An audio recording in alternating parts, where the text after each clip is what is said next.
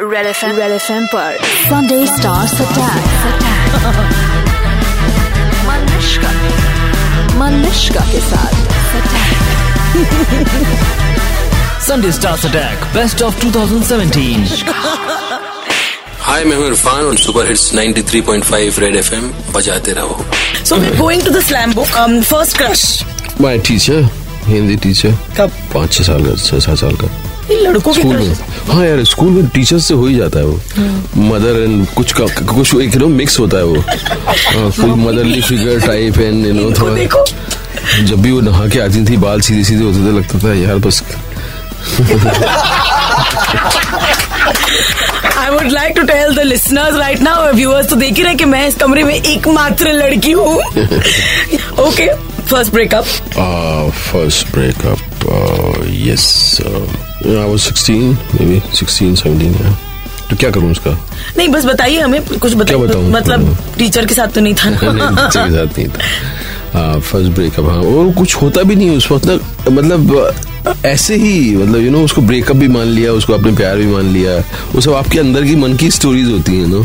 उस वक्त तो मतलब अ, कुछ यार देखने में ही रिश्ता बन जाता था कि आपने किसी को देखा उसने आपको देखा वो रिश्ता इतना गहरा रिश्ता हो गया वो कि उसके बारे में सपने देखने लग गए आप उसके बारे में पता नहीं क्या क्या सोचने लग गए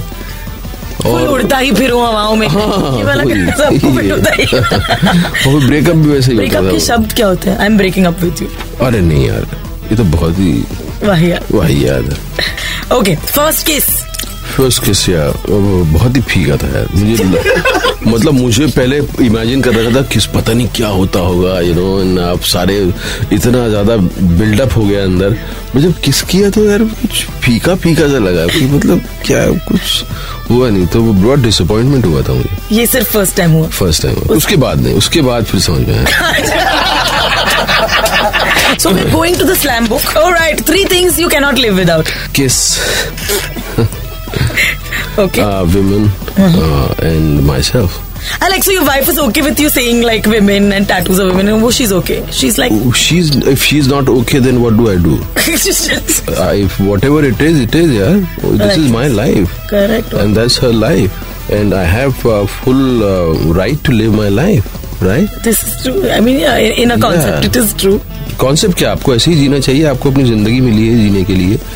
आ, आपको दिया है ऊपर वाले ने एक्सपीरियंस करने के लिए you should experience I will remember this when I decide to get married, if and when. that's that's that's a different thing you know when ma- you are committed to each other